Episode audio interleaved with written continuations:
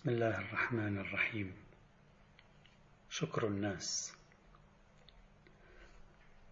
قال الله سبحانه وتعالى أن اشكر لي ولوالديك.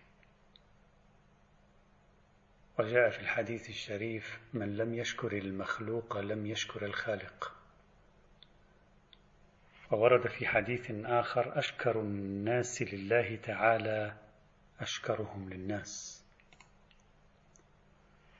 وجاء في رواية إذا حشر الله الخلائق يوم القيامة قال لعبد من عباده اصطنع إليه عبد من عباده معروفا هل شكرته؟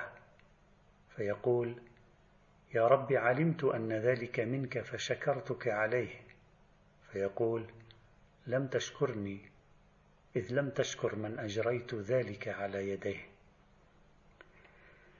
فكرة أن نشكر الناس وتتحول هذه إلى ثقافة وأدب يومي نعيشه في حياتنا هي فكرة في غاية الأهمية. شكر الآخرين يزيد في المحبة بين الناس، يعمق أواصر العلاقة بين الناس.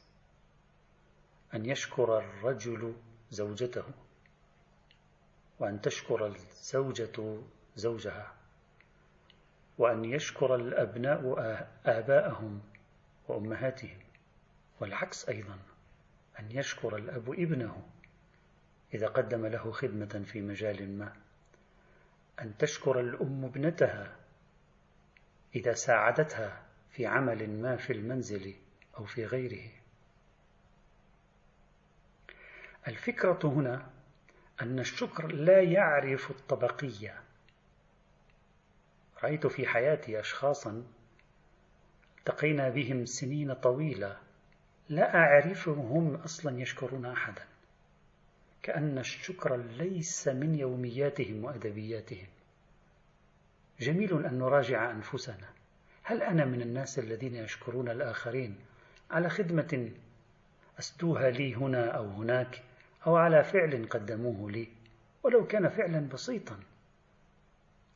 أن يصبح اللسان طيعا في شكر الناس عند أدنى مناسبة لأقل وأبسط خدمة قدموها ومساعدة فعلوها هو أمر مهم جدا. يزيد المحبة بين الطرفين يعمق أواصر العلاقة بين الناس. ليس هذا فقط بل الشكر قوة جذب الإنسان الذي يشكر الناس هو في الحقيقة يجذبهم إليه. هو في الحقيقة يقربهم منه. نعم الإنسان الإنسان المقرب للناس إليه وليس المبعد بأخلاقه. بعض الناس أخلاقياتهم تبعد تنفر. عندهم أخلاق دافعة تدفع من حولهم.